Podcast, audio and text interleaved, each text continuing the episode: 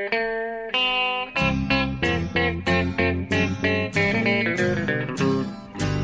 out there, we're on the air. It's hockey night tonight. Tension grows, the whistle blows, and the puck goes down the ice. The goalie jumps and the players bump, and the fans all go insane. Someone roars, Bobby scores at the good old hockey game. Oh, the good old hockey game is the best game you can name. And the best game you can name is the good old hockey game. Hallå, hallå, hallå, hallå! Då är det dags för en NHL-podd igen. Bara några dagar efter den senaste faktiskt. Det här är avsnitt nummer 120. Senast gick vi igenom Eastern Conference och idag är det dags för Western Conference. Och eh, det är bara att hälsa välkommen naturligtvis till Per Bjurman i New York och hur är läget? Tack, det är fint. Eh, det är mycket att göra inför premiären, men eh, det ska det väl vara. Ja, det är hektiska eh, dygn detta. Det är dels skrivs, du, du har ju precis skickat ut ditt tips där med 55 000 tecken som du varit inne på som du har randat nu. Det tog väl en vecka minst att få ihop det? Ja, men den är ute i podden. Det var många som eh, reagerade på det på Twitter så, så det var ju kul. Eh, och, och eh, ja, du ska skriva texter till tidningen nu när det är snart är premiär på onsdag natt. Natten till torsdag är det ju dags för första nedsläpp. Och sen så, vi ska ju skicka ut en mm. NHL-bibel i år igen. Så vi, jag vet faktiskt inte exakt publiceringsdatum på den när den kommer ut i butikerna. Men den eh, kommer komma ut lite senare faktiskt. Det blir någon, drygt en vecka efter premiären som den är i butik. Och det beror lite grann på att eh, trupperna sätts ju så sent. Det är ju först imorgon tisdag som det verkligen är roster freeze i NHL. När trupperna sätts på riktigt. Eh, och mm. då kommer vi... Ja, men annars skulle det bli ganska mycket fel i, i Bibeln eh, vilka, vilka spelare som ska få plus och så här hit och dit. För att det tar ett tag att trycka en sån där eh, hel bilaga på 100 sidor också.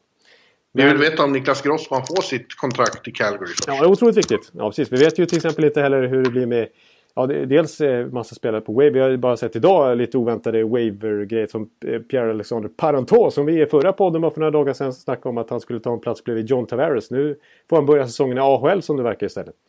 Ja, det var väldigt oväntat faktiskt. Eh, precis, alltså, alltså mycket waiver, alltså spelare som är bara nu idag här. Med Temo Pulkinen tänker jag på till exempel från Detroit som jag tror kommer bli claimad. Vi har ju öst in mål i AHL och borde kunna få ett någorlunda genombrott på NHL-nivå också tycker jag. Och Mike Condon som ju var helt okej okay backup till eh, Carey Price förra säsongen även om han inte i närheten var, på samma nivå naturligtvis. Ja, lite oväntade namn som Ondrej Pavlets till exempel. Så att, eh... Ja, och eh, Tampas enda riktiga ja, förvärv. Enda nyförvärvet i princip som var ju Corey Conacher som skulle återförenas med John Cooper efter deras succé på AHL-nivå. Så blev han wava då innan, innan han ens har fått göra en NHL-comeback. Ja. lite, lite oväntade grejer får man verkligen säga att det Det kan hända mer fram till att det alltså är, alltså trupperna ska sättas imorgon då. Eh, när vi spelar. Vi, men vi spelar. Mm. men ändå hamnar ju allt det här i skuggan av dagens stora bomb. Den väldigt, väldigt, väldigt tråkiga nyheten från Pittsburgh. Ja. Eh, om att Sidney Crosby har drabbats av en hjärnskakning. Ja, precis. Det, det känns extremt tråkigt att konstatera att eh, världens bästa hockeyspelare just nu, den, det stora affischnamnet för hockeyn och NHL i stort, dras med dessa problem och nu eh, har de alltså han har alltså diagnostiserats med en ny hjärnskakning. Ja, något ska ha hänt på träningen i fredags. De vill inte säga vad. När han kom till rinken på, tors på lördag för att spela mot Columbus så sa han att han inte kände mådde bra. Eh, och sen har de gjort rejäl undersökning och det visar sig att han har hjärnskakningen. Och det är tyvärr inte första gången. Han åkte på den här i, i, Winter Classic 2011. David Steckel eh, knockade honom när han inte var beredd. Och, efter det så var det ju faktiskt problem i över ett år. Ja, det var en enorm eh, liksom, tid. Det dröjde innan han kom tillbaka på allvar alltså. Då känns det ja, nästan det som för... att han var på väg bort. Från en, ja, alltså, det var nästan som att karriären var hotad. Ja. Eh, och det är ju verkligen inte bra om han åker på det igen nu och så jävla trist på så många sätt. Det känns ju som att man såg till slutspelet i World Cup så är han kanske, spelar han kanske sitt livs hockey nu. Ja. Och verkligen är världens bästa. Det är tråkigt i första hand för honom. Eh, även för Pittsburgh men även för ligan och hockeyn som helhet. Det är den största stjärnan som försvinner. Må, må det inte vara så allvarligt.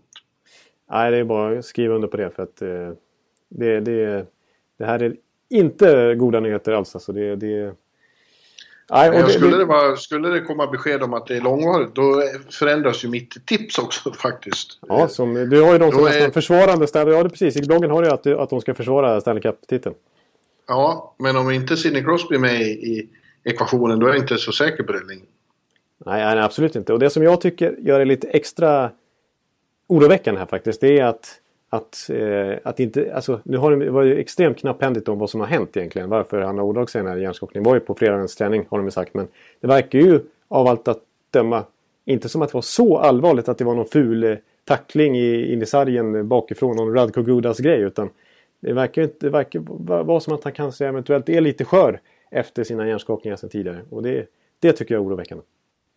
Ja, men andra, vad fan. Sen dess har han ju spelat i flera år eh, utan att få problem. Så det känns lite... Något måste ju ha hänt. Och det är någon, någon i Pittsburgh-truppen som inte mår bra. Nej. Nej, det är förmodligen därför också som de tystar ner men... Mm. Ja. Ja, oh. vi får försöka... Så det här ingår ju i spelet. Det blir ju skador och de går inte att förutse när man ska tippa och så. Vi får göra vårt bästa ändå och utgå från att lagen är som de är. Ja, man måste ändå det på förhand för vi har, precis, vi har ju ingen aning om vad, vad, vad som kommer hända i respektive lag. Så att, eh, det här är en sån supergrej, så världens bästa spelare går sönder här i början. Det, det är inte bra. Men eh, nu, nu, är det faktiskt inte Eastern vi ska fortsätta snacka utan det är dags för Western idag. Ja. Och eh, vi, vi, och vi börjar med traditionellt eh, hårda, svårtippade Central Division. Ja, precis. Exakt. Vi, och vi kör ju våran bokstavsordning. Det vet ni vid det här ja. laget. Ja, och, i, och därmed så borde det vara Chicago Blackhawks att på direkt. Ja, visst. Vi börjar är det Du har helt rätt. Ja. ja, Chicago är Chicago som de säger. Men eh, ja, eh, jag blir, kommer förmodligen att citera min, e-, mina egna blogginlägg mycket nu om det här. Och, och, där skrev jag att verkligheten har kommit ikapp även Chicago. De får svårare och svårare att hålla ihop sitt lag i, under den här cap-eran. Eh, det går ju inte. Och, eh, i år så sved det nog jävligt mycket i, i general manager Bowman får lov att släppa eh, Teravainen och Andrew Shaw. Eh, framförallt Shaw är stor Joel Quenneville-favorit. Ja, precis. Och de har, inte, de har inte direkt, man kan inte säga att på pappret att de har lyckats ersätta dem. Nej, nej precis. Alltså det, det känns, det är precis som du är inne på att den här kärnan har ju urholkats år efter år. Och på något ja. sätt med ganska smarta moves har de lyckats hålla liv i dynastin på något vis. Eh, nu tog det ju slut ganska snabbt i förra slutspelet men de är ju, var ju fortfarande slagkraftiga då med Patrick Kane som går in och vinner poängligan och Artemi Panarins succévärvning och så här. Och nu, ja, nu, nu jag tycker jag att de har gjort några smarta grejer typiskt på Chicago. Man är till exempel eh, Brian Campbell som kommer in på ett alldeles för billigt kontrakt mot vad han skulle kunna få från andra lag. Bara två miljoner. Däremot så är jag lite, blir jag lite tveksam till Alltså, Jonathan Taves hade ju en liten... Eh, alltså, alltså, han såg ju bra ut i World Cup men han gick ju bakåt lite grann förra säsongen. Han hade sin säm klart sämsta poängmässiga säsong i fjol. Sett i poäng per match. Och sen så Marian Hossa är 37 bast nu. Duncan Keith börjar ha lite skadeproblem. Brent Seabrook har backat lite. Jag överdriver lite grann nu men den här, även den här kärnan kanske inte blir mycket, mycket bättre heller utan jag vet inte om... om Nej, de blir inte, de blir inte yngre. Eh, men än så länge känns det som att den... Eh, ja, stommen där är, är extremt, eh, på, på, extremt hög nivå. Ja, jag tycker mer, mer eh, oroande i så fall tycker jag det väl skulle vara att eh, rollspelarna inte längre är, känns lika skräckinjagande. Nej, precis. Det, det blir inte lika eh, bra eh, ja, tredje och fjärde ja. kedjor. Exakt.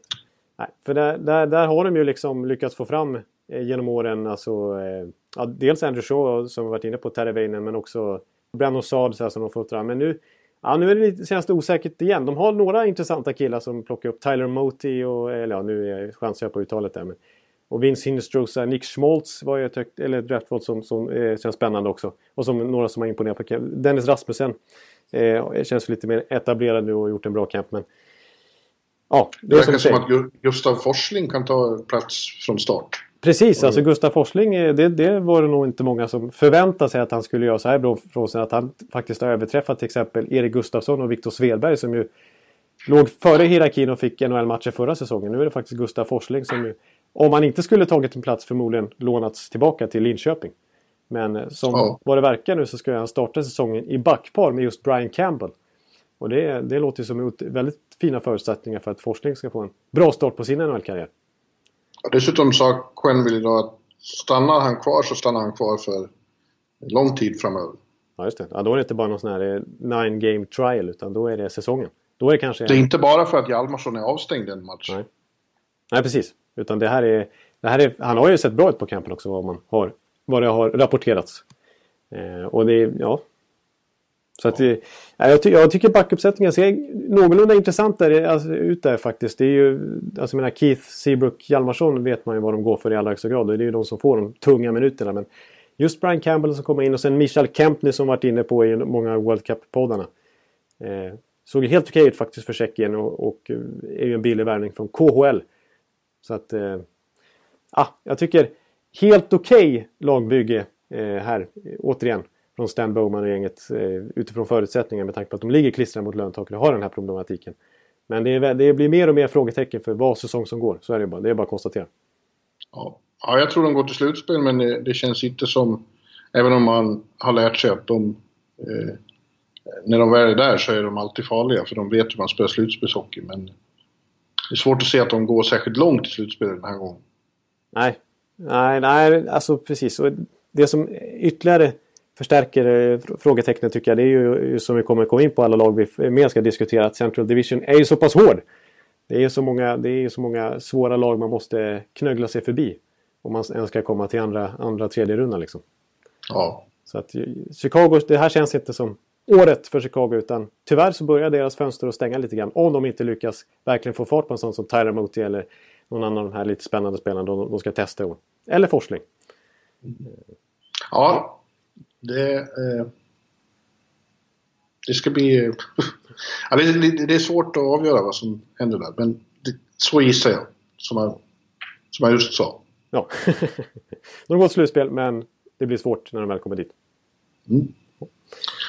Ja. ja, då är det Colorado då. Ja, precis. Som eh, fick lite... Eh, hamnade i trångmål när Patrick Roy plötsligt eh, väldigt, väldigt sent meddelade att han hoppade av som coach. Ja, en udda situation att behöva jaga tränare mitt i sommaren när man redan har satt laget. Ja, men det får man säga att han lyckades rätt bra med ändå. Eh, Jusakic fick tag i den här eh, Bernard mm. som vi har pratat om. Precis, den här äh, hämtad från Columbus farmarlag som har vunnit på både AHL-nivå och ECHL-nivå men som aldrig har tränat på NHL-nivå. Så att det är ju, det är ju lite Eh, både spännande och lite orosmoln kanske där men eh, det känns ju spännande. Det är väl eh, den, den känslan man har just nu. Och som du brukar påpeka så ska man inte utgå någonting från försäsongsmatchen men det är ju i alla fall lovande att de har gått och vunnit allt rubbet här på försäsongen. Han känns som en, en, en väldigt bra lösning och som säkert kan bli bra med tiden men det, det, det går inte att komma ifrån känslan att han har lite för lite tid på sig och eh, kanske låsa upp det här laget som har varit lite hämmat känns det som. Framförallt offensivt av, av Patrick Roy. Ja, absolut. Alltså de, de Men har... eh, vem vet, det kanske går fortare att, att få... Eh, när de får lösare tyglar. Eh, McKinnon och Duchene och Landeskog. Det kanske blir mer eh, explosivt än man tror. Ja, det nej, precis. Det, det, känns, eh, det känns spännande i alla fall. För det kom, han har ju uttalat det själv. Och det är ju hela satsningen här med nyförvärven som Joe Sakic har gjort. Att, att det är inte då skolan som gäller längre. Utan nu, är, nu ska Colorado ha mer puck själva och de ska ta mer initiativ själva. Och det ska inte handla om täcka skott och kontra. Utan nu, nu är det mer att Colorado ska försöka ta tag i taktpinnen i så stor mån som möjligt.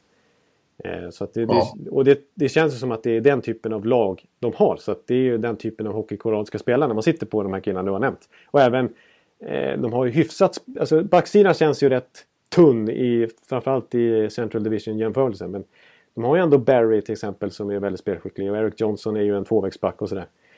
Så att eh, jag, jag, jag, är ändå lite spänd på att se det här Jared Bednar Colorado nu.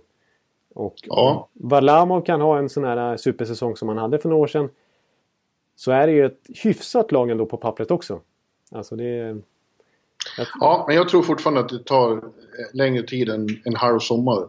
Och ja och göra ett nytt lag. Så jag tror att de får, får svårt.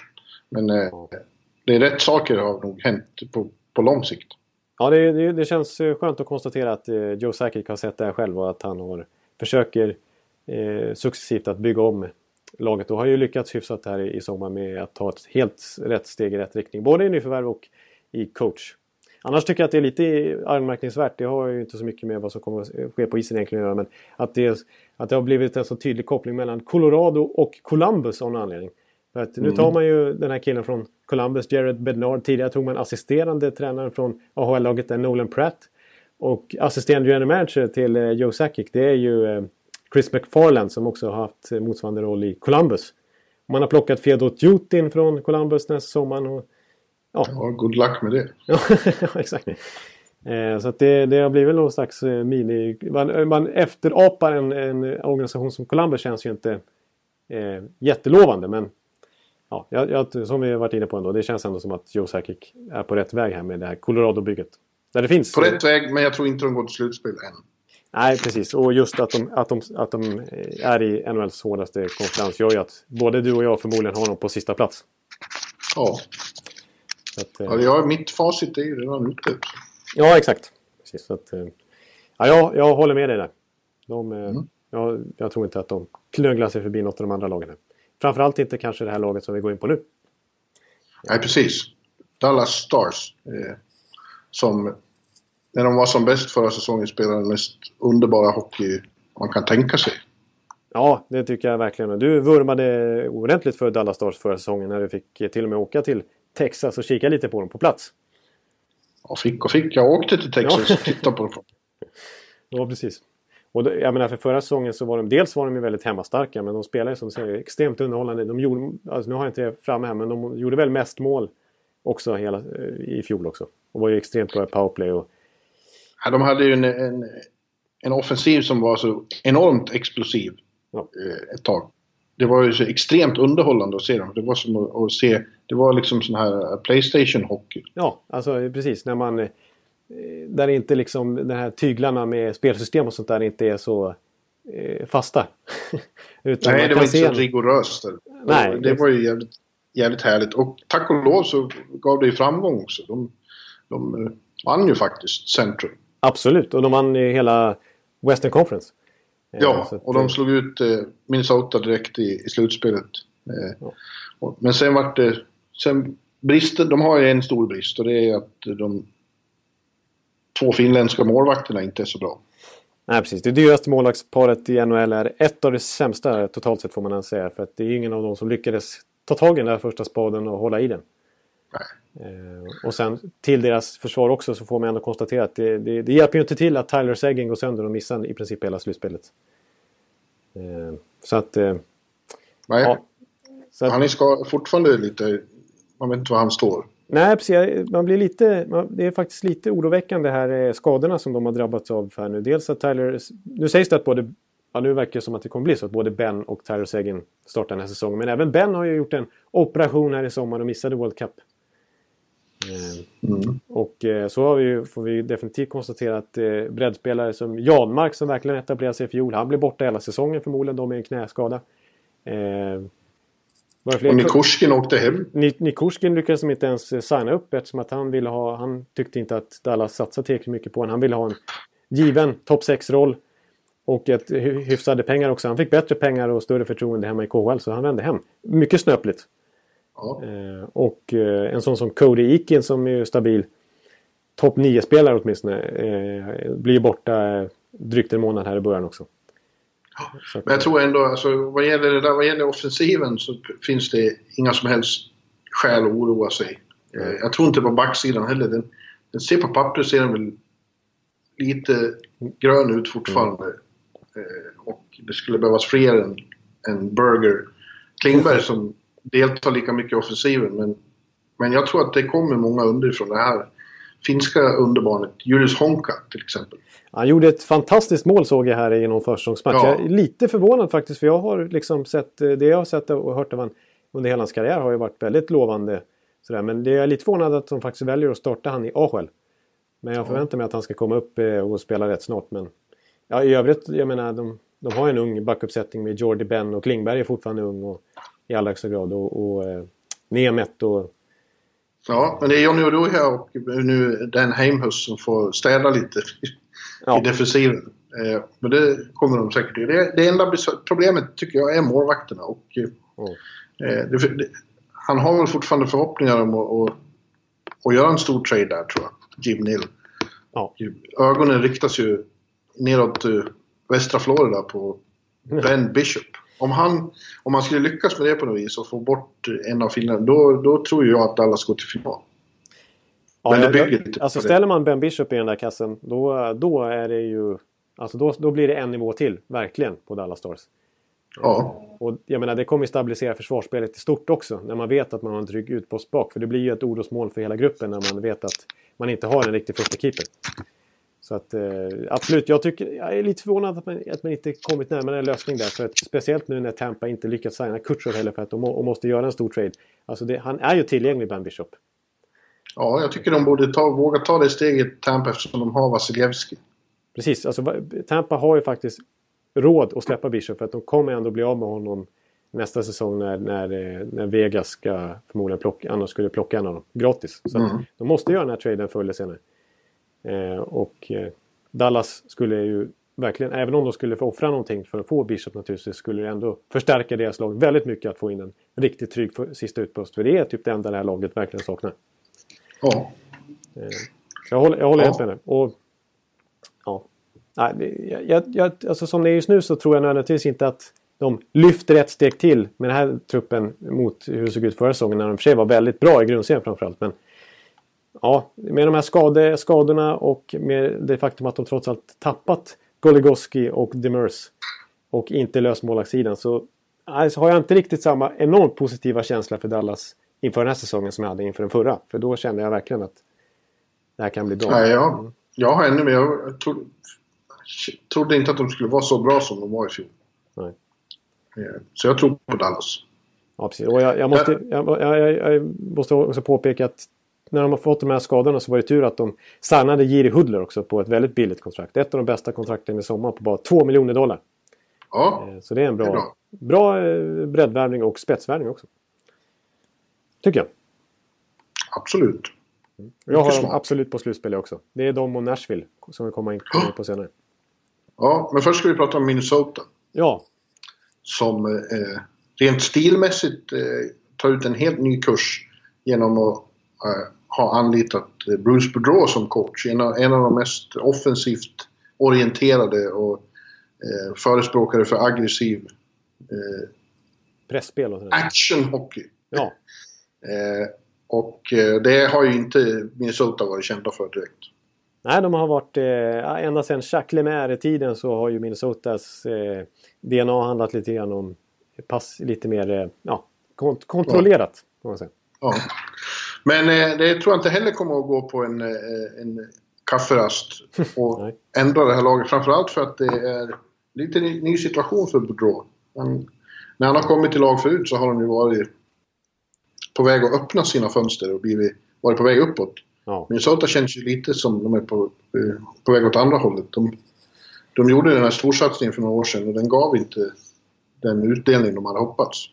Mm. Nej. Och, eh, nu börjar det kännas lite gammalt och så. Jag vet inte, de har knutit till sig Erik Stahl som tänkt första center. Ja, det känns inte direkt elit längre. Nej, nej precis. Det är lite små chansning att väcka liv i honom igen. Eh, så, som en riktigt pålitlig första kille eller topp 6 åtminstone. Så att, ja, jag, jag håller med dig för att eh, alltså man hade ju väldigt stora förhoppningar på sådana som Charlie Coyle och Mikael Granlund och Nino Niederreiter och Jason Zucker och Erik Haula och Matt Dumba och allt vad de hette. Jonas Brodin också till viss del. Eh, ja. Och visst, de är etablerade NHL-spelare. Det är bra NHL-spelare. Men de har inte klarat av än så länge att ta nästa steg och verkligen ta över och bli de här ny riktiga nyckelfigurerna i Minnesota Wild. För kollar man på förra säsongen så är det fortfarande Mikko Koivu som gör mest poäng och det är en halvskadad Zach Parisi som gör näst mest poäng. Och det är Ryan Suder som back som gör tredje mest poäng. Så det är inte de här Granlund och de här som har tagit över än. Och nu är inte de 21 längre utan de flesta är ju 25-26. Så att det, det, ja, det, det, verkar inte bli så mycket mer. What you see is what you get lite grann från de spelarna. Mm. Så att eh, jag håller med där att, att och samtidigt, jag menar de spelarna inne på börjar bli lite äldre. En sån som eh, Jason Pominville ser inte så bra ut längre. De fick köpa ut Vanek. Så att, eh, Parisi har problem med ryggen. Exakt. Och, och är han inte evigt ung han heller. Precis, han kommer förmodligen... Eh, tyvärr så är nog han på väg lite utför också. Eh, och Devin Dubnik är en stabil målakt men lite ojämn. Sådär, så ja. Det här laget... Det är lika, lika på backsidan. De har ju, de har ju några riktigt bra... Eh, Ryan Suder och Spurgeon. Ja. Men eh, eh, man väntar sig mer av Brodin och eh, Matt Dumba. Mm. Och så. Brodin har ju blivit väldigt, en väldigt tillgång defensivt men de hoppas ju så otroligt mycket mer på honom offensivt. Och det har liksom inte blivit någon utväxling där. Nej, precis. Alltså, visst, han, han, är väl inte, han har aldrig varit någon riktigt sprakande offensiv back. Men han, har ju, han är så pass spelskicklig att han borde kunna göra mer poäng. Och borde kunna vara mer tvådimensionell. Ja. det blir lite mycket defensiv specialist nu. Eh, mot vad de skulle behöva. Så att, ja, och i den här konkurrensen så tror inte jag att Boudreau kan liksom lyfta dem tillräckligt mycket. För jag tycker redan förra säsongen, alltså de gick ju till slutspel, men det var ju mest på grund av att de var minst dåliga av Colorado, Arizona och Minnesota som för de, de var ju långt efter poängmässigt, de andra lagen. Så ja. Eh, hade, ja, man var inne lite på då att egentligen kanske något av East-lagen förtjänade att få Minnesotas plats. För de tog ju faktiskt mer poäng i grundserien. Eh, ja, det vet jag. Tycker det. Det skulle vara ettan mot 16. Ja, det är nästan, det är nästan mest rättvist. För så som Minnesota var, och de åkte ut med dunder brak sen mot Dallas också. Så att, Eh, jag, jag, jag, jag, är lite förvånad. Jag, jag tycker det är bra av Minnesota att de faktiskt eh, er, slantar upp rejäla pengar för Bruce Boudreau och inser att de måste ha till en förändring och tar in en riktigt beprövad tränare som ju bara vid ett tillfälle i sin NHL-tränarkarriär inte har vunnit divisionen. Eh, då har han ju å andra sidan haft bättre trupper att, att jobba med. Men eh, det var rätt. Och jag är lite förvånad att Boudreau, visst han fick eh, fina löften, han fick bra Eh, alltså, bra med pengar förstås. Men annars är jag lite förvånad att, att han inte hoppade på ett projekt som Calgary till exempel. Som jag tycker känns mer spännande än Minnesota. Så att, eh, ja. Nej, men han vill bo i USA kanske. Ja, precis. Det kanske är det. Det kanske är så enkelt. Nej, men jag tror det... Jag tror, jag tror faktiskt att Colorado och Minnesota gör upp om att sluta sist i divisionen. Så ja, det tror jag också. Precis så. Och jag, jag håller inte för helt osannolikt att Colorado klämmer sig förbi Minnesota i år. Faktiskt. Nej. Vilket man var till och med var nära på att göra med Roa förra säsongen. Ja, det kan, kan bli så. Kan faktiskt bli så. Men nästa lag tror vi både du och jag mycket på. Ja, Nashville Predators. Det finns, det finns bara ett frågetecken där för mig och det är hur, hur eh, PK Subban passar in i laget. Mm. Eh, Nashville är ju lite grabbarna på landet har de varit. Liksom. Ja. Eh, en väldigt tight grupp där man eh, där man hyllar liksom kollektivet och en för alla, alla för en-konceptet. Ja. Eh, håller låg profil. ingen, ingen blir riktig stjärna där. Och, eh, vi pratade om det för några år sedan att Mike Santorelli och Cody Franson störde kemin när de kom in i samband med trade deadline. Och det, eh, det... de tillsammans tar inte ens upp en tjugondel så mycket utrymme som PK Subban Subban gör. Nej, exakt. Jag tycker det är ett eh, irrelevant exempel att, ta upp det här med Central och Curry Franson, vad det resulterade i. Så att, ja. Eh, och Subban, ja jag håller med om det för att Ja, jag, håller, jag håller faktiskt på att skriva lite om Subban just nu. Det är bara att konstatera att det, det är ju väldigt uppenbart att det, anledningen till att eh, Montreal ville få bort honom var att han blev, han blev en för stor personlighet mot vad Montreal klarar av. Som är en betydligt större hockeystad. Ja. Eh, så att... Eh, han kommer att bli populär bland fansen. Alltså, de älskar stjärnor, stjärnor i Nashville. Men, han kommer att vara bra eh, på isen. Personligen. ja, men hur det fungerar i gruppen återstår att se. Men skulle det vara så att det, att det funkar bra, att eh, jag tror att eh, Lavaliette är en bra coach i det här ja. sammanhanget. Styra ett sånt eh, projekt. Han, han, gillar ju den här typen av spelare. Alltså så här, ja, kanoner liksom. Ja, så att, eh, och blir det en, blir, funkar det, då är det ju ett av de absolut starkaste lagen på pappret. Det går inte att se det på något annat sätt. Då har de, då har de ligans två kanske starkaste backpar. Ja. Och ett par riktigt, riktigt vassa kedjor. Och väldigt bra eh, backup i bottom six. Precis. Eh, det, det är bara att konstatera. Jag tycker det är kul. Det är, alltså, det som Poyle har gjort där och han är samma general manager som har transformerat det här tråk-Nashville med Barry Trotz och profillöst och defensivt lag. Som det var. Som eh, brukade mm. slåss om en slutspelsplats men gå bet. har helt, plötsligt, har helt plötsligt blivit ett eh, superoffensivt lag med Peter Laviolette som tränare som har fått förlängt nu också. Med Pikis stora trades. De plockar in och skickar Seth Jones och tar in Ryan Johansson så att de får in en första center. Och de skickar kaptenen Shea Webber som varit där i tio år drygt mot mm. eh, Piqué Subban. Och det är liksom... Ja, det är offensivt och det är, det är, det är, det är Roma Josie. Det är, det är liksom... Det är ja, häftiga Nashville nu liksom. Ja, det är, det är kul. Det, att de vågar. Och, ja. Eh, ett litet frågetecken är ju också eh, Pekarinne där i målet. Han har haft ett par halvdana säsonger. Ja, det, så är det faktiskt. Eh, och han såg inget vidare ut i, när han spelade träningsmatcherna i, för Finland i World Cup heller. Nej. Så det krävs att han kommer tillbaka till vanlig Pekarinne-standard också.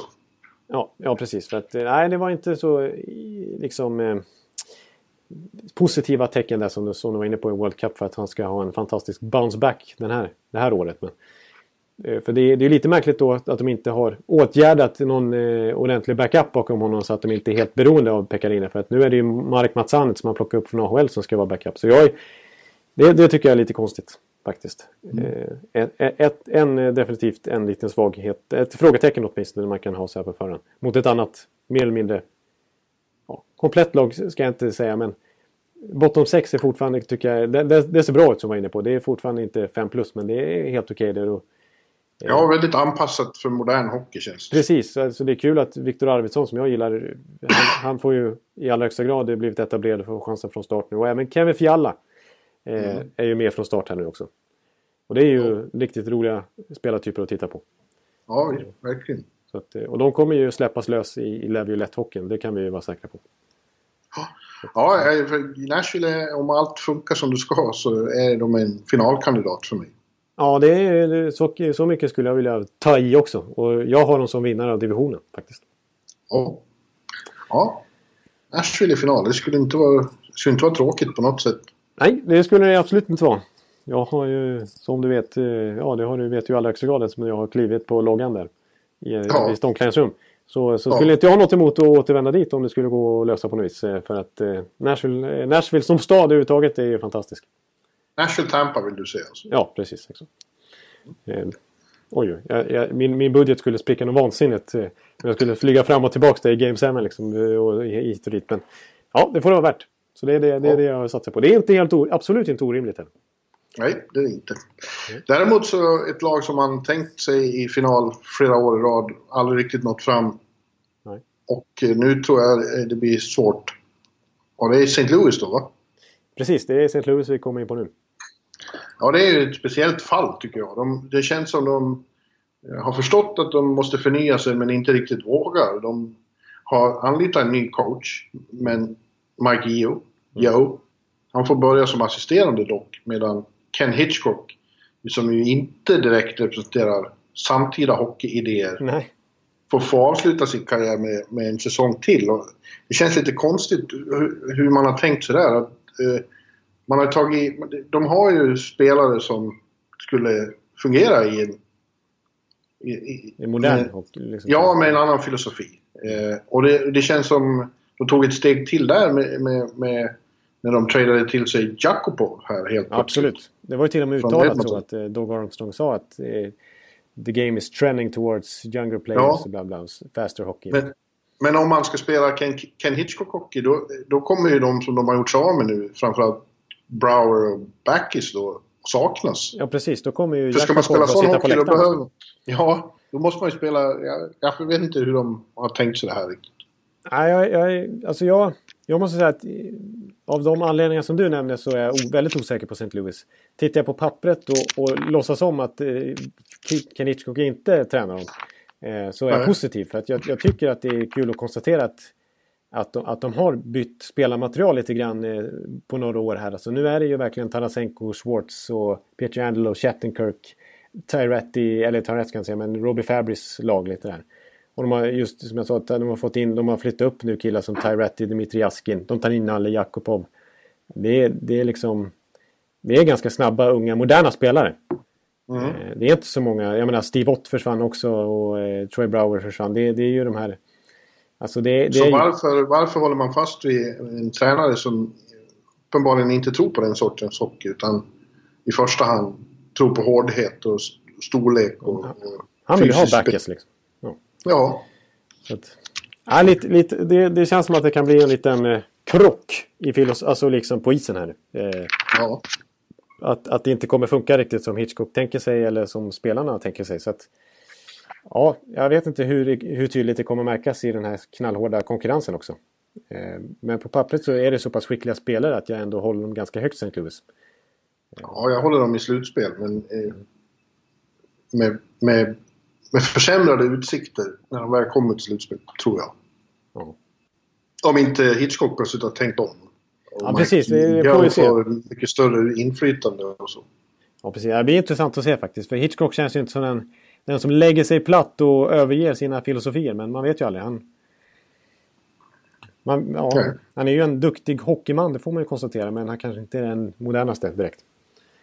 Att, eh, men jag är intressant, alltså jag, jag är spänd på, på... Jag har inte ens nämnt min favorit Colton Pareko heller, som jag tyckte var fantastiskt bra i World Cup. Så att om, om de här killarna... Och Robbie Fabry. Robbie Fabry tycker jag såg riktigt bra ut eh, i slutet på förra säsongen också. Så att, eh, och några killar på camperna som sett bra ut. Typ Ty Rattin som jag har nämnt tre gånger. Men jag, jag tycker att, eh, att det finns många intressanta spelare i, i St. På uppgång. Alltså så att mm. borde kunna bli bättre men... Mm. Två, svår, ja. Svårtippat med, med, med den här konstiga filosofin eh, som kolliderar. Ja. Men som sagt, slutspel fast... Ja, nej. Ja, det, det blir inte Stanley Cup. Det, det, skulle, det, det, skulle kännas väldigt märkligt. Då, då vet vi inte riktigt hur vi ska resonera i framtiden. Nej, de hänger i limbo. Hänger. Ja, ja, exakt. Ett lag som däremot eh, satsar väldigt ungt och kommer att bli jävligt bra förmodligen vad det lider är Winnipeg Jets. Eh, det finns nästan ingen som har så mycket talang i, på, på, på jäsning. Nej, exakt. Alltså den, den eh, ansamlingen, den volymen prospect som har ansamlats uppe i Manitoba, den är ju imponerande. Ja. Och ja. spännande. Och några kom in redan i fjol och visade framfötterna som Elers och vad heter han? Centern. Scheifly. Mm. Scheifly. Mycket svårt namn att uttala. Ja, och stava också. Ja. Eh, men nu kommer... Det, det, stora tillskottet nu är ju då Patrik Laine. Ja, där satt eller hur, eller hur nu Jarko skulle säga att det skulle ja, det uttalas. Nog, det där var nog fyra plus åtminstone. Patrik Laine säger vi ändå, ja, eftersom vi är svenskar. Ja. Nya Finish Flash. Ja, precis. Eh, det han kommer få spela från, från start med sitt fruktade skott och så. Och, och det ser... Eh, han kommer säkert att ha kvällar när han är en total sensation, men trots att de har en så bra coach eh, som eh, Paul Morris, eller Maurice. Mm. Vad säger du? Eh, jag säger Paul Maurice, vilket betyder förmodligen är fel, men jag tror att det är rätt.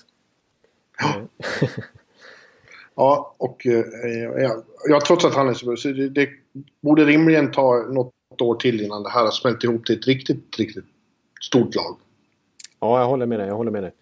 Eh, jag, när jag tittar på pappret nu ändå så, så, så jag gillar jag hur Maurice har satt ihop kedjorna som de ser ut att formeras i premiären. För att han håller ju fast vid Ehlers, Scheifly och Wheeler som ju var kanske NHLs, en av NHLs bättre kedjor faktiskt i slutet på förra säsongen när de verkligen hittade varandra. Scheifly kom igång ordentligt i slutet på förra säsongen. Då fick han sitt alltså riktigt ja, genombrott i att ta in, men alltså han Alltså, alltså Scheifly tror jag, han är lite bortglömd inför nästa säsong. Jag tror Scheifly kan göra uppåt 70-80 poäng. Alltså. Eh, ja. Och sen så ser det ut som att Line får spela med Brian Little. Eh, ganska, som börjar bli lite av en veteran.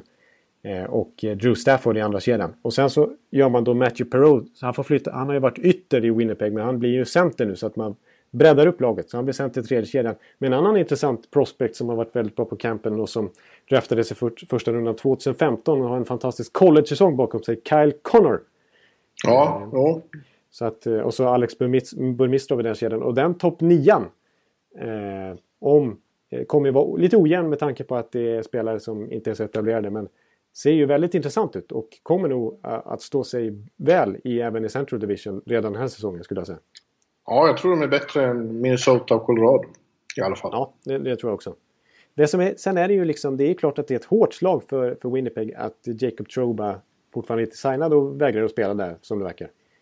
För att eh, visst, eh, Bufflin är ju en riktig superback. Eh, Toby Enström är ju superetablerad och fortfarande stabil. och eh, Tyler Myers är ju naturligtvis pålitlig också. Men i övrigt är det lite sisådär. Nu hoppas man att, att Josh Morrissey äntligen ska ta steget och bli ordinarie i NHL, vilket han fortfarande inte har blivit. Han som har varit hypad sedan 2013 när han blev draftad i första rundan. Eh, men eh, att, att Jake Trouba inte spelar nu, det, det, det är ju inte bra för defensiven. Däremot är det bra att inte Ondrej Pavles står i mål, för att han blev ju alltså wavad. Ja. Så, så är det ju Connor Hellebuck och Hutchison som får göra upp på första spaden och på sikt så är det naturligtvis Hellebuck som är den första valet där. Och det ser ut som att de har en bra målakt att hålla i handen där. Ja, nu kom det på Twitter att Tampa har tagit Pavelski. Och skickar Bishop. Nej, jag skojar. Ja, jag, jag, jag, jag förstod det, men jag, jag var ändå tyst. Ja. ja. Nej, usch. Nej, men... Eh, ja, men Hellebuck känns ju som att han är faktiskt redo redan nu. Eh, och är den bästa målakten. Eh, inte bara på sikt ja. utan direkt. Och, och, de har ju en skicklig coach i Maurice, det är bara att konstatera. Så att, eh, jag tror de kommer, vara, de kommer slåss där. Alltså det är, jag tror att de kan hota i alla fall St. Louis och Chicago. Eh, kanske. Om, om en slutspelsplats. Även om jag kanske på förhand nu skulle hålla dem snäppet under. Men eh, de kommer vara där och störa. Vad gäller Troba ska man också säga att visst, och det stör ju mycket och sånt här också, men det verkar ändå ske någon slags samförstånd. Det är inte så infekterat som eh, det var i Tampa till exempel. Med, med nej, nej det, precis. Nej, det är klart. Det är inte...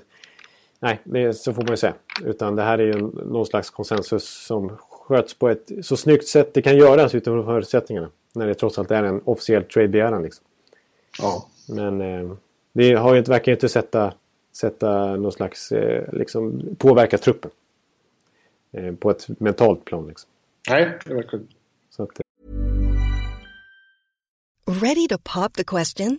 The jewelers at BlueNile.com have got sparkle down to a science with beautiful lab-grown diamonds worthy of your most brilliant moments. Their lab grown diamonds are independently graded and guaranteed identical to natural diamonds, and they're ready to ship to your door. Go to Bluenile.com and use promo code LISTEN to get $50 off your purchase of $500 or more. That's code LISTEN at Bluenile.com for $50 off. Bluenile.com code LISTEN. Ja. ja, men då är vi klara med Central. Nu går vi mm. över på den sista divisionen vi har och det är Pacific. Ja, ja precis. Och där börjar vi med Anaheim Ducks. Länge en eh, het contender till Stanley Cup i flera år i rad nu men det blev inget och jag tror inte det blir det nu heller. Nu tror jag de tar... De går till slutspel men de har tagit ett par steg tillbaks. Inte minst genom det något förbryllande greppet att återanställa Randy Carlyle som coach. Ja, det, det, har inte jag eh, någon förståelse för. För då väljer de alltså att göra sig av med högt aktade Bruce Boudreau som har förlorat mängder med Game 7 för dem men som har tagit dem till allsköns divisionstitlar och spelar en, en hockey som gjort att de legat i topp av possession-statistik och, och i tabellen naturligtvis också. Så att, ja. det, här, det här känns... Och när vi har varit inne på det här med liksom eh, trending towards a younger man's game och possession hockey och, och sådär så, så tar man in Gamle Randy Carlyle alltså som, som vill spela... Ja, som är extremt old school både i sitt sätt att vara som ledare och i sin syn på hockey som det verkar. Ja. Eh, och det, det var som att Murray förlorade tron på allting, på allting och vill vrida tillbaks tiden. Ja, precis. Liksom bara köra 180 grader i en annan riktning.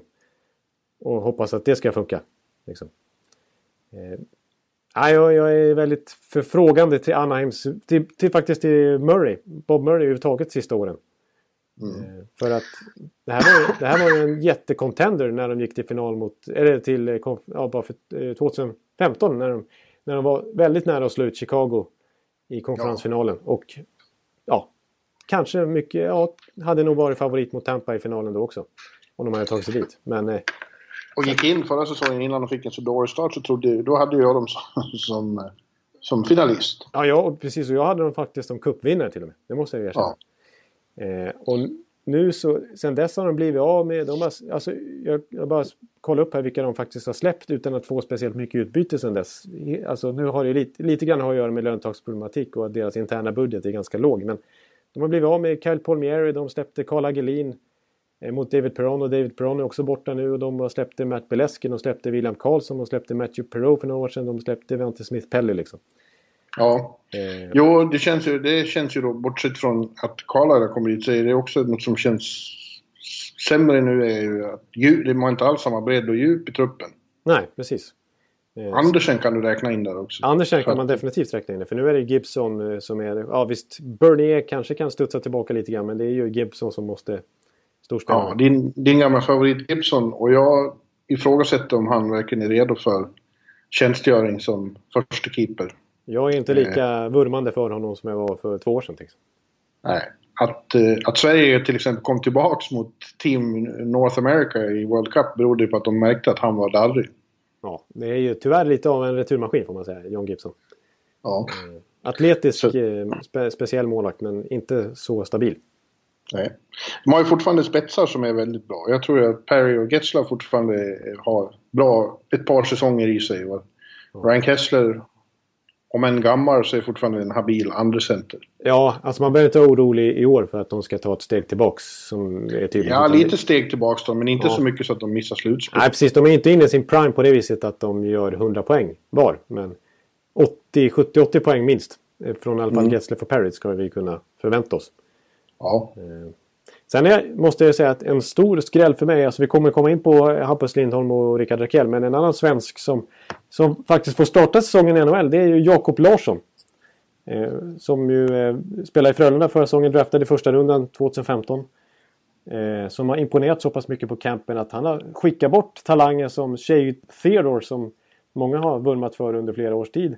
Och Brandon Montour som öste in poäng i AHL förra säsongen som nästan alla förväntade sig skulle ta en plats i NHL den här säsongen från start. Istället blir helt, ja, från ingenstans nästan ska jag inte säga för att han är en första runda val. Men helt, alltså Jakob Larsson kliver in i, direkt i backparet nu. Speciellt om, mm. inte, om de inte hinner, eh, inte hinner eh, signa Hampus Lindholm. Vilket de ju inte verkar vara nära att göra. Nej, det är ju lite speciellt. Eh, minst sagt. Första backen. Ja, inte dags att fixa det här? Oh!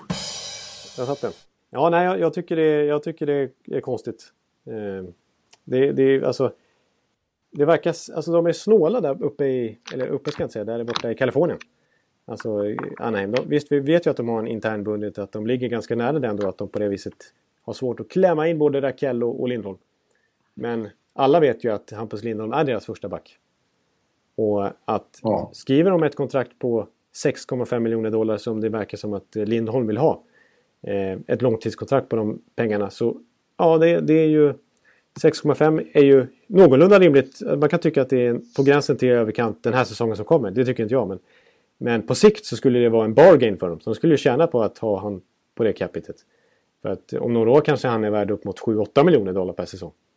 Mm. Så jag, tycker, jag tycker de bara ska skriva det där kontraktet istället för att envisa om att de vill ha 5-5,5 miljoner nu. Utan eh, signa eh, Rakell och Lindholm, viktiga spelare för Rakell given i topp 6. Kan spela center, kan spela ytter, har bra kemi med både Getzler och Perry. Liksom, och Kessler. Så att, nej, det, det, det är ju dåligt för dem att gå in i NHL-premiären utan två nyckelspelare. Liksom. Ja. Konstigt. Ja. Mycket konstigt. Nej. Ja.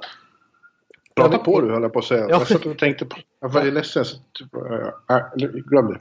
Men, äh, jag kom på en sak till faktiskt med Anaheim och det är att om, om de kanske ska eh, lyckas signa nu Lindholm med deras eh, interna budgetar som verkar vara lägre än lönetaket, eh, NHLs lönetak. Varför säger du interna budget hela tiden?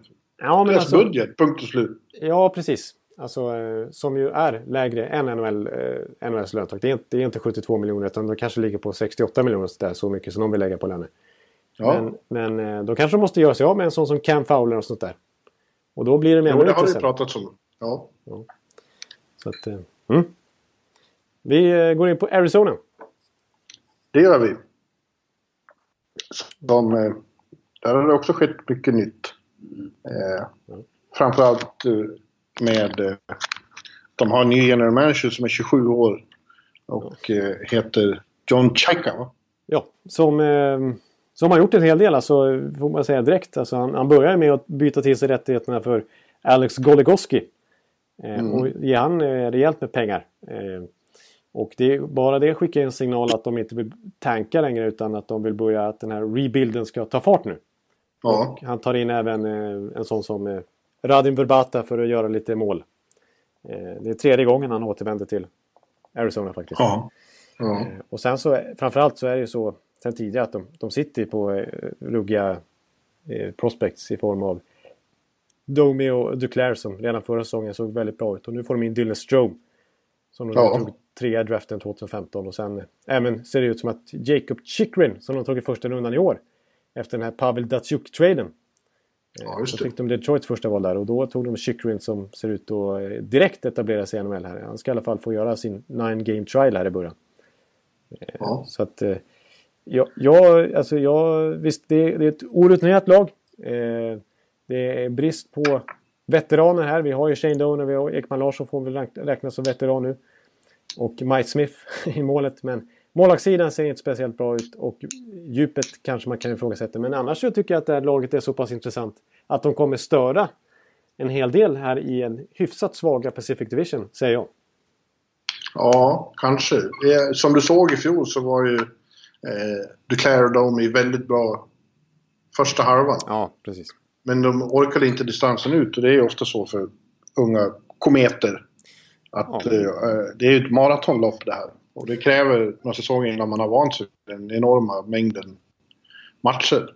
Ja, ja precis. Alltså det, ja, jag kan mycket väl se ett liknande scenario i år. Att vi kommer bli lite överraskade över eh, Eh, Arizona i början, första halvan av säsongen. Jag tror att de kan eh, ligga bra med då. Alltså. För att de, det är så pass mycket talang som, som är uppe i NHL redan nu. Alltså.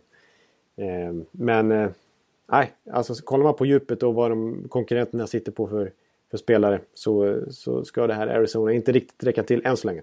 Däremot så håller jag David Tippett som coach väldigt högt.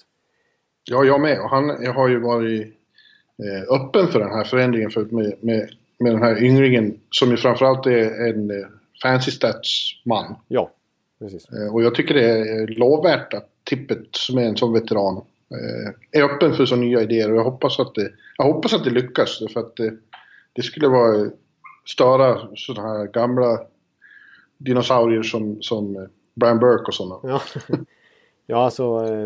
Mm, Men jag tror man får ha lite tålamod med, med Arizona. Ja, exakt. Det, det, det är inte riktigt än eh, de ska börja leverera. Men jag tror som sagt att, jag, att, att de blir spännande. Det, det är ett, ett stort eh, negativt eh, grej, aber för dem. Det är ju just att, att det är Mike Smith mellan kassen där. Som ibland kan se rätt bra ut. Det är därför han fick det där kontraktet en gång i tiden som han sitter på nu. Men han är ju inte en Men första eh, din, din andra, din Louis... Ja, Louis Domingue har jag ju hyllat förra säsongen och han var ju helt okej. Men mm, jag vet inte om han riktigt är någon första målvakt heller. Eh, Mm. ja, han är osäker, det gör jag. Mm. Det är lite så okej. jag, jag känner över Arizona här nu. Men eh, jag, jag är ju enticed av dem i alla fall. För att Arizona kanske inte känns så sexiga men det här laget på pappret när jag tittar på det. Jag gillade även Christian Dvorak, Christian Fischer, såna killar som förmodligen kommer få börja säsongen i AHL. Anthony Giangelo som de snodde från Tampa Bay. Tycker jag är... Eh, ja, det, finns, det, det är lite som Winnipeg här. Att det, finns, det, de är inte, det är inte bara något prospect här och där utan det är väldigt många på väg upp samtidigt här nu. Det är en framtida konferensfinal. Winnipeg, Arizona. Alltså det är inte helt omöjligt, det är det inte. Inte nu. Nej, men, nej, eh, nej inte nu, inte nu, men 2019. Ja. Eh, Nu går vi vidare.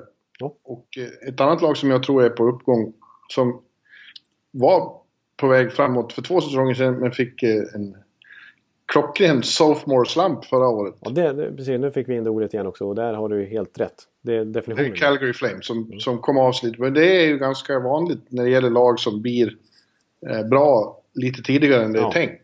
precis. Eh, vilket ju de blev. Eh, så blev det ett, Nu var ju framför, ett, ett stort problem för dem var ju förstås att målvaktssituationen var så katastrofal förra året. Ja, det, de hade alltså sämst eh, 5 mot 5 räddningsprocent av alla lag, alla 30 lag. Ja, och de testade fyra målvakter. Det var Rämö och det var... Eh, han? Hiller ja, som inte alls gick bra. Sen kom Ortio Ortio, precis. Alla är borta nu. Och Niklas Bäckström. Ja, just det. Bäckström var uppe också. Alla, ingen av dem är kvar i Calgary. De har rensat Nej, de har, rubbet. när, man, när man skriver deras eh, så här, förluster sen i fjol så är det fyra målvakter som har rört på sig. Ja, det är ju sensationellt ändå. Men eh, på den punkten känns det ju som de har säkrat upp ordentligt nu med Brian Elliott från St. Louis. Och även Chad Johnson som ju var mycket bättre än förväntat när han fick ta stort ansvar i Buffalo i fjol. Ja, han var ändå eh, rätt bra då får man säga. Eh, Ja. Så att det, det känns mycket tryggare nu och apropå räddningsprocent så var faktiskt Brian Elliott, om jag inte helt fel ute nu, så var han den som hade bäst räddningsprocent av alla NHL-målvakter 5 mot 5 förra säsongen.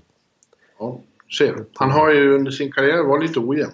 Men Ja. eh, förhoppningsvis har han hittat, hittat sig själv, sin riktiga högsta nivå. Ja, vi var ju extremt imponerade av honom i två, åtminstone de två första slutspelsrundorna mot Dallas och Chicago. Ja. Han storspelade, framförallt mot Chicago kanske. Ja, just det. Så att, eh, Och sen är det ju ett, ett väldigt talangfullt ungt lag som jag tror mår bra av, för de har ju sett lite snälla ut. Att de har fått Ja. in en sån som Troy Brower. Mm. Eh, som, eh, där behövs det nog lite mer grit kanske, och det har de fått nu. ja, jag kan hålla med om det. Och han, för att vara en lite old school-spelare så har ju han lite speed och lite edge ändå på något vis. Ja. Eh, ja, och så finns det ju otroligt, alltså Johnny Gaudreau, Johnny Hockey. Ja. Ja, alltså man kan ju... Även om man inte har skrivit på något kontrakt där, vilket är lite oroväckande, men han kommer säkert. Det måste ju lösa sig där, för han är ju deras franchise-spelare. Han är ju, Ja, en, han är ju definitionen nästan av den moderna hockeyn. Med speed, finess och liksom poäng och assist, mål och assist. Liksom. Ja. Kan allt. Sen har de Giordani, Brody, Hamilton. Det är inga dåliga backar. Nej, nej det, den trean är ju, får man ju en backbesättning som känns som topp... Om inte topp 5 så minst topp 10 i NHL. Kanske topp 5 till och med. Ja, ja. Så att, eh, mm. Ja, så jag tror att Calgary... Så bytte de tränare också. Det gjorde ingenting heller tror jag. Med Bob Hartley. Det blir, efter några år så blir han det är ingen som orkar med honom längre. Nej. Eh, däremot vet jag inte om han... Eh, Golutsan, eller hur Ja. uttalar man det? Ja, jag har ingen aning, men jag skulle chansa på det som du sa. Det är ju, det är ju U och det är Z och allt möjligt i det där efternamnet. Han var inte något, någon sensation i Dallas. Nej. eh, Inte, nej. överhuvudtaget inte så meriterad på hög nivå överhuvudtaget. Alltså som assisterande eller någonting heller. nej, så det är väl lite frågigt. Men jag tror att de är tillbaka i slutspelet. Ja, jag har dem där också faktiskt. Alltså, för att jag utgår från att Gaudreau signar när som helst. Och då är det, jag menar, man har ju förväntningar på en sån som Sam Bennett i år också. Det kan ju bli Ja, en riktigt bra Ja. topp top 6-spelare. Och nu Ja, honom har man glömt bort lite nästan. Han är ju fantastisk talang. jättetalang. Och de draftade ju som nummer fyra eller fem, fem var det väl. Eh, nu också Matthew Kachuk. Just det, och han ser ut ska, att... Han ska börja säsongen i NHL faktiskt. Framförallt nu om Gaudreau inte hinner signa. Och Mm. ser det spännande ut eh, redan nu. Och så får vi se om Grosser då får ett kontrakt. Han är kvar än. Ja, han har är inte blivit kvar. eh, released till eh, kritikers eh, förvåning här. Så, så är eh, faktiskt Grosse kvar i, på campen. Very respected, sa, sa, sa de häromdagen. Sa Gulutsan. Oh, Very respected by the other guys. ja, ja. Nej men eh, det, det känns ganska... ganska det, det känns spännande. Inte bara ganska Ja. spännande. Det känns, eh, det känns som att de är redo. De tog ett steg tillbaka förra året. Kanske kan bli två steg framåt i år. Ja, ja jag tror det. Framförallt med tanke på, Men- på Elliot. Det tycker jag är nyckeln. Ja, det är det. Men eh, jag tror ju faktiskt också att nästa lag tar ett rejält kliv framåt och faktiskt utmanar om slutspel i år. Ja. Det vill säga Edmonton Oilers. Det har vi ju pratat om miljoner gånger att det borde vara dags, men efter att ha sett hur jävla bra Conor McDavid var i World Cup eh, så får jag känslan av att han, han kommer vara den dynamo som förlöser hela det här kollektivet av talang. Ja, jag, jag, jag, kan nog stämma in lite grann på det också. För att jag, jag, jag är helt övertygad. Jag är definitivt hoppar på det här Conor McDavid hype-tåget som hävdar att han kan till och med närmast utmana om poängligatiteln i år. Alltså jag tror att han kan göra, kanske inte 100 poäng, men 90 poäng tror jag. Jag tror Ja. han kommer göra minst en poäng per match. Och verkligen alltså, lyfta Edmonton. Jag är inte heller... Alltså, slutspel, ja, eh, kanske. Men framförallt kommer de inte vara det här eh, tankande bottenlaget som är avsågade i januari. Liksom. Nej. Utan, Det är fortfarande så att backbesättningen ser lite eh, vek ut. Inte den mest solida. Men jag tror ju att det är ett lyft med Adam Larsson. Hur dyr han nu ändå får anses vara. Ja. Så tror jag att eh, han kommer att bli. Jag är övertygad om att vi bara har sett jättelite av hans, hans fulla potential. ja, han, det, det, alltså, alltså, man ska inte ta i som man spricker om Adam Larsson, men han var väldigt, väldigt viktig för New Jersey förra säsongen som, som eh, överraskade många. De eh, ju, skulle ju vara ett strykgäng i princip. Mm. Och bara leva på Corey Schneider förra säsongen hette det. Men visst, John Hines har stor del i det också. Men Adam Larsson var verkligen en nyckel till att eh, New Jersey var med i slutspelsracet långt, långt, långt in på vårkanten. Ja. Så att, eh, Adam Larsson är en, är en skicklig tvåvägsback. Det är han. Jag, jag, nu tog de in, det var väl många som var fundersamma kring det, men Chris Russell kom in också. Eh, det ger om inte annat lite mer, lite mer breda alternativ på backsidan. Ja, exakt. Visst, eh, jag, håller, jag håller med det här om att visst, de har kanske, även om jag har hyllat Larsson ännu, så de kanske inte har den här givna nummer ett liksom. Alltså vi pratar ju inte P.K. Subban, Roman Josie liksom. Utan, Nej, det gör vi inte. Men däremot så pratar vi ändå Adam Larsson, Oskar Klefbom, han kan vara skadefri i år. Eh, Russell som de har fått in nu. Darnell Nurse är ju rätt spännande back. Och liksom Sekera. Såg ju bra ut i mm. World Cup också. Så att det, det, är inte... Det är ganska medioker backuppsättning men den är ju bättre än vad den har varit på många år. Det här är det bästa Edmonton ställer på backsidan på, på länge. Oh.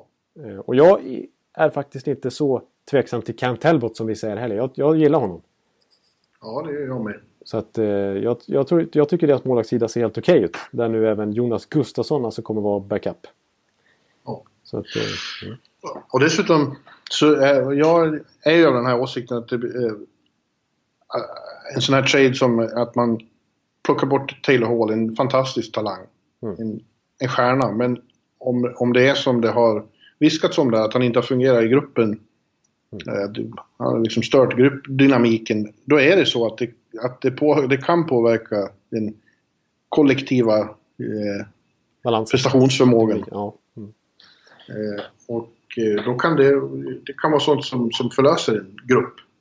Ja, alltså jag, jag, jag, jag, jag tror lite på det där faktiskt. För att eh, min bilden man har fått av Taylor Hall har ju, har ju inte varit...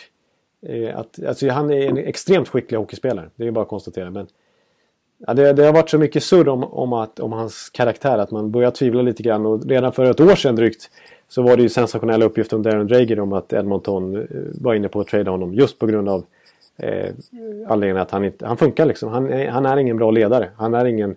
Han, han, han funkar inte riktigt som franchise-spelare i ett lag utan... Alltså, han kanske kan lyckas i New Jersey tror jag men... Eh, alltså att, att han... För Edmonton har inte så mycket veteraner att se upp till. Utan det är de här unga killarna som är bäst i laget i princip. Ja. Så det är de som måste leda liksom. Och, eh, däremot tror jag att Conor McDavid han är ju liksom nästa Sidney Crosby kan man ju nästan slå fast. Så att, Ja. Eh, där, det, det, han, och, och, han har ju blivit utsedd till tidernas yngsta lagkapten också. Och jag tror att han kommer, att han kommer leda in Edmonton i en betydligt positivare, positivare tid nu med sin nya arena också. Som de kommer spela i den här säsongen. Ja, det tror jag också. Han är, han är tredje bästa centern i, i ligan. Ja, du har eh. Crosby och Kopitar för dig? Ja, precis. Ja. Och jag, du förstörde min övergång för jag tänkte säga att den näst bästa finns i nästa lag. Oh, du hade en jättesuperövergång där. Planerad, ja. ja. Som heter Los Angeles Kings. Ja. Eh, men det tror jag inte längre räcker för dem. Jag tror att Los Angeles Kings ett lag som på grund av eh, att de sitter vid de kontrakt de sitter på är på väg att halka bakåt. Ja, precis. De känns inte så jättemoderna längre. De känns inte som de är anpassade till det som kommer nu. Nej, nej precis. Jag håller helt med där. Och, eh, Doug Armstrong fick ju väldigt mycket beröm när han eh, byggde ett lag som vann två stycken Stanley Cup-titlar. Men... Eh, nej. Nej. Eh, nej, inte Doug Armstrong. I allra högsta Dean Lombardi. Alltså av någon ja. konstig anledning så blandar jag alltid ihop dem där. Doug Armstrong är ju St. Louis.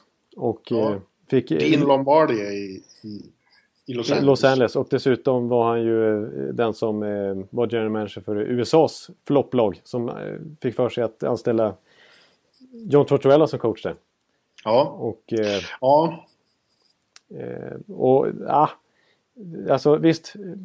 Man, man, så, alltså förtroendet för honom har ju naggats kanten ganska ordentligt med de beslut han har fattat eh, på senare år. Dels i World Cup blev det ännu värre men också det faktum att han skrev långtidskontrakt med inte minst Dustin Brown och med ja, alltså Matt Green och med, med Marian Gaborik och hela gänget där. Så att, ja, Gaborik är som vanligt skadad när ja. går in i säsongen. Precis, ska jag vara borta i två månader. Det hänger väldigt mycket tror jag på vad som händer med de två vingarna i första kedjan där. Eh, Pearson och Toffoli. Ja. De måste komma in i sin prime.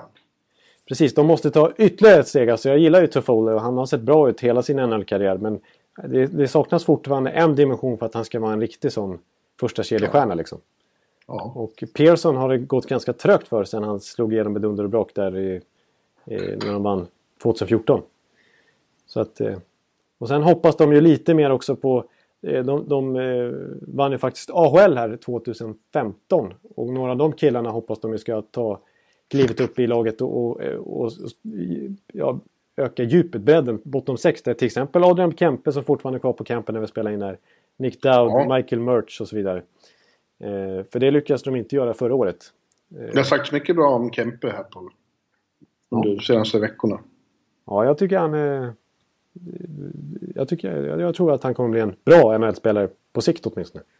Ja. Eh, sen är det väl... Ja, Jonathan Quick är ju en bra målvakt men inte kanske den... Han är ju inte på eh, Braden Holtby, Carey Price-nivå liksom. Nej. Eh, lite för ojämn. Ja, han är ju det. Han kan göra fantastiskt eh, spektakulära insatser ibland. Ja. För att han är så atletisk. Ja, för att han, han, han ser ju ut som en TSB-målvakt som man hajar till på. Ja. Han kan ha sådana matcher när han räddar 45 skott liksom och släpper in noll. Men så kan han ha matcher när han eh, byts ut efter två perioder efter att ha släppt in fem mål på 14 skott också. Liksom. Ja. Han är lite humörmålvakt. Ja. Jag har hört andra som spelare som tror att Los Angeles kommer tillbaka med Vengeance i år. Men jag, jag har svårt att se. Jag tror att de, de får faktiskt kämpa för slutspelsplatsen. De missade för två år sedan och åkte ut direkt mot San Jose nu ja. senast. Och, och tittar man på laget, det har inte hänt så mycket alltså. Förutom Nej. att de har blivit ett år äldre. Alltså det är ju, den enda de har fått in i princip det är ju Teddy Purcell. Tom Gilbert, ja. Zach Trotman. Purcell säger man. Purcell, ja precis. Jag tror det. Eh, så att... Eh, det borde jag veta som har, spelat, som har haft den i Tampa Bay. Jag får inte, jag får inte snubbla på ett sånt efternamn.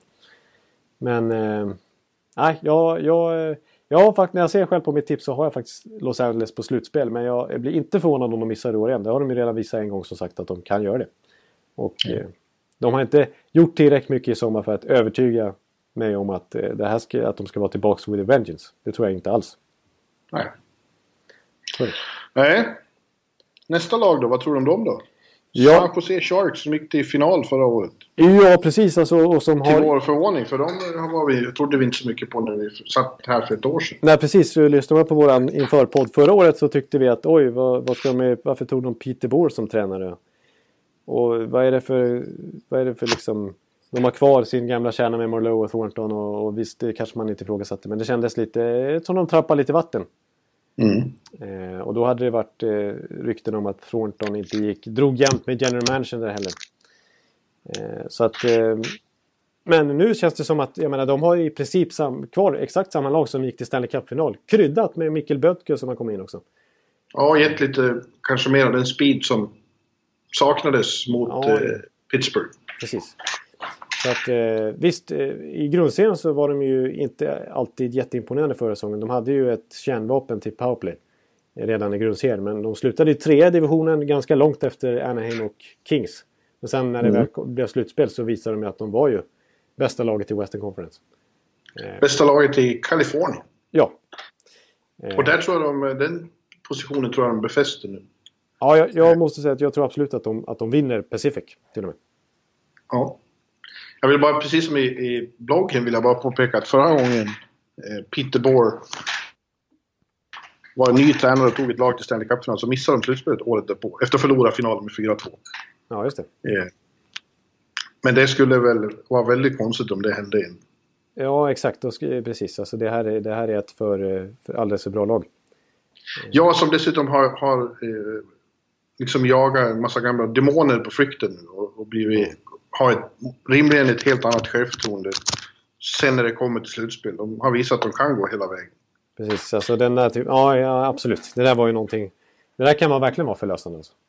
Ja, det tror jag. Och, alltså, nu känns det ju som att man inte är alls lika osäker på Martin Jones längre. Nej, precis. Man kanske inte ska överskatta honom som en av de bästa målvakterna bara för att ta Stanley Cup-final. Men han är ju en stabil sista utpost. På ett jättebra kontrakt också. 3 miljoner dollar per säsong i två år till. Eh, och eh, de har, jag menar, Eh, det, det, finns, alltså jag, jag, tror inte att en sån som eh, Thornton är på väg. Han har inte visat tecken på att han är, ska ta något stort kliv neråt heller. Utan... Nej, det är lite konstigt. Det, det skrev jag också om i bloggen. Att spelare som ser ut som han gör och spelar som han gör, de brukar, ta, nu brukar de ta slut vid senast 32-33. Ja, men han, men han, blir, han verkar bara bli yngre och tycka det är roligare och roligare. Precis, och jag har till och med läst lite rykten om att han är sugen på att göra som han alltid har gjort. Skriva ett, han har ju alltid skrivit treårskontrakt. Och han, han är 37 bast nu och det, det snack, de diskuterar ett nytt treårskontrakt. Om det nu finns någon substans till det. Men alltså, så som han spelar just nu så, så är han, som du är inne på, alltså, han, han blir inte sämre. Nej. Och han såg bra ut i World Cup också i allra högsta grad. Som ytterforward i fjärdekedjan. Den rollen eh, tog han på ett bra sätt också. Genom ja. att spela sitt vanliga spel. Så att... ja, hon är, han är inget bekymmer alls. Ja, jag tror San Jose är en väldigt farlig kandidat för att göra om vad de gjorde i fjol. Det kommer att bli en väldigt spännande konferensfinal mot eh, Dallas eller Nashville. Ja, det, det är ju definitivt utgångstipset. Att det blir ja. att de tre lagen kanske sticker ut lite extra. Ja. Eh. Så är det. Och ja, det, som är, det som är intressant med San Jose på sikt också tycker jag det är att de kan nog hålla ihop den här kärnan eh, ganska, alltså en längre tid. För att nästa år, en, en spelare som däremot har backat lite grann det är ju Patrick Marlowe. Mm. Och hans, eh, han begärde till och med en trade i början på förra säsongen. Ja, men hans roll har ju också minskat ganska avsevärt. Ja, exakt. Så han är ju ingen nyckelspelare för dem längre. Men på det viset. Men eh, hans 6,77 eller vad det nu är, 6, ja, nästan 7 miljoner dollar per säsong försvinner ju nästa år. Så att då är det ganska mycket löneutrymme som frigörs när de ska signa nya kontrakt eh, på sikt. Här. Så att, eh, jag tror de kan hålla upp sin kärna ett, ett tag till faktiskt. Så deras fönster är inte på väg att stängas. Nej, Nej ja, intressant. Mm. Då, då det sista vi. laget vi ska titta på under hela vår långa genomgång. Lag nummer 30. Ja. Vancouver Canucks. De däremot känns som de är på väg åt fel håll. Ja, precis. Och att de inte vill... De vägrar att inse det själva. Deras ägare... Ja, de vill inte... De törs inte ta sig igenom en riktig alltså, rebuild. En, rikt, nej, precis, en riktig rebuild som ändå innefattar att man... Det skulle innebära att de tradar bort till exempel Sedinarna. Ja, nej. Men det går inte. De, de, de har fastnat i någon slags eh, ingenmansland där mellan botten och toppen. Med väldigt liten chans, tror jag, att få någonting gjort. Precis. Det är väldigt tråkigt att det ska sluta så för tvillingarna. Ja. Efter alla år. Men eh, tyvärr alltså, det är svårt att se. Eh, de har tagit in Louie nu då. Ja. Eh, och det blir säkert bra något år här. Det gick inte så bra i World Cup, men så fort de fick chansen med lite lösare tyglar här i någon träningsmatch så small det direkt. Ja. Louis gjorde två mål Sedin, Sedin var i, i parentesen. Ja, just det. Exakt. De eh, kallas ju inte bara för tvillingar nu utan de har, har ju blivit nya triplets. Ja.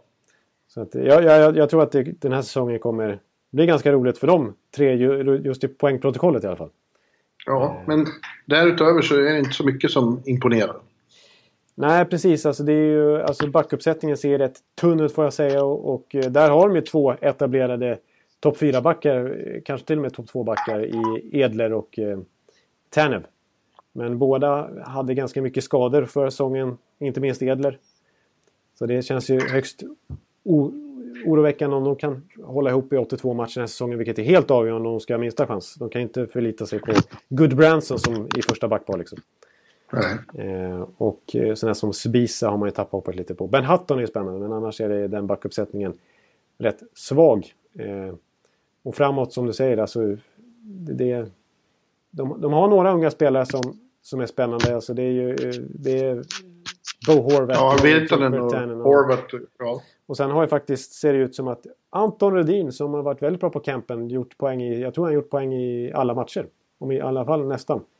Och ja. eh, får börja säsongen vad jag förstår det som i topp 6 med eh, Brandon Sutter som center och Jannik Hansen.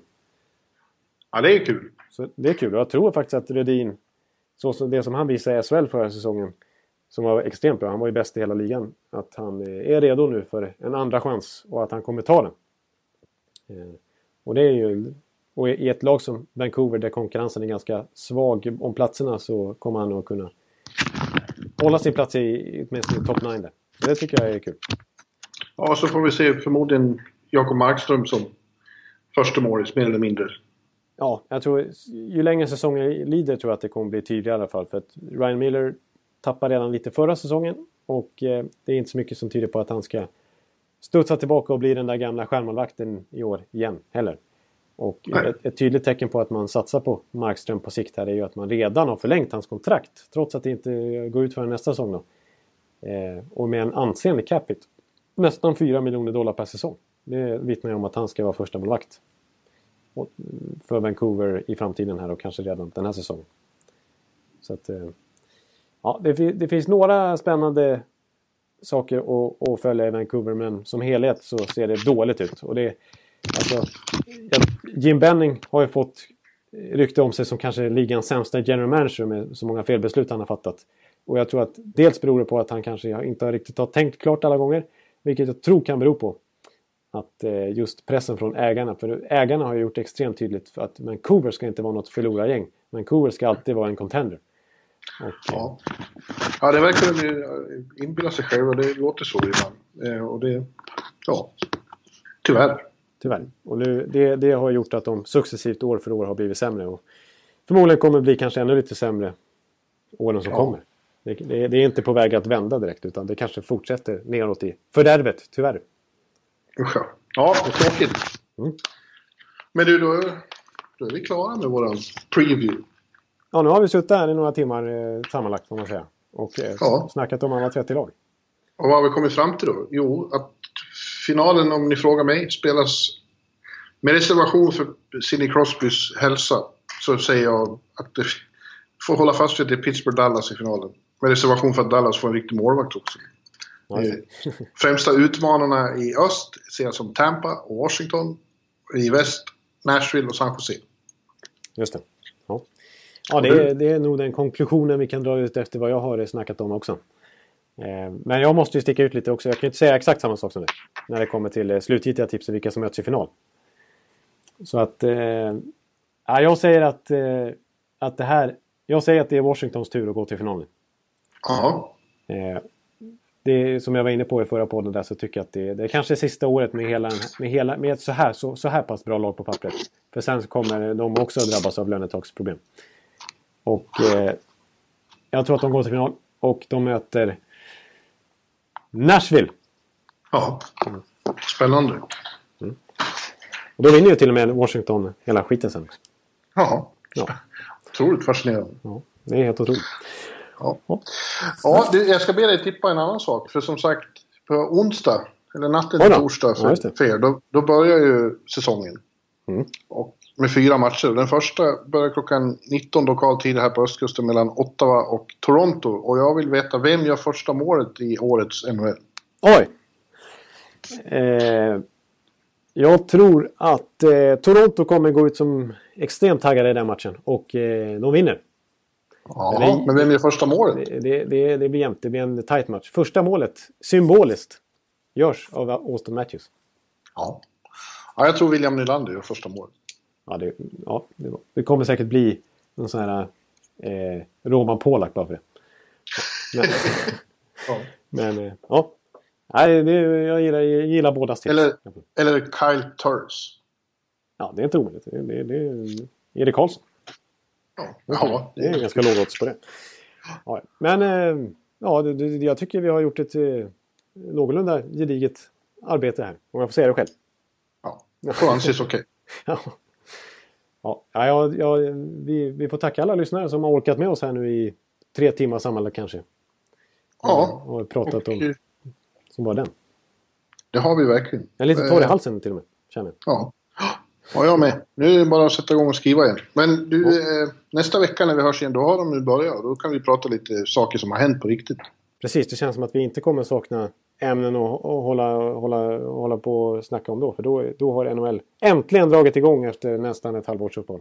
Och det känns yes. fantastiskt underbart. Ja, det ska bli så kul. Då hörs vi då. Då hörs vi då allihopa och eh, ha det så gott tills dess och eh, god NHL-premiär får vi önska alla. Ja, det gör vi verkligen. Hej! Hej!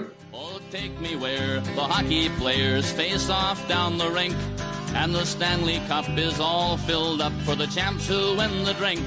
Now the final flick of a hockey stick and a one gigantic scream. The puck is in, the home team wins the good old hockey game. Oh, the good old hockey game is the best game you can name. And the best game you can name is the good old hockey game. Oh, the good old hockey game is the best game you can name. And the best game you can name is the good old hockey game. Oh, the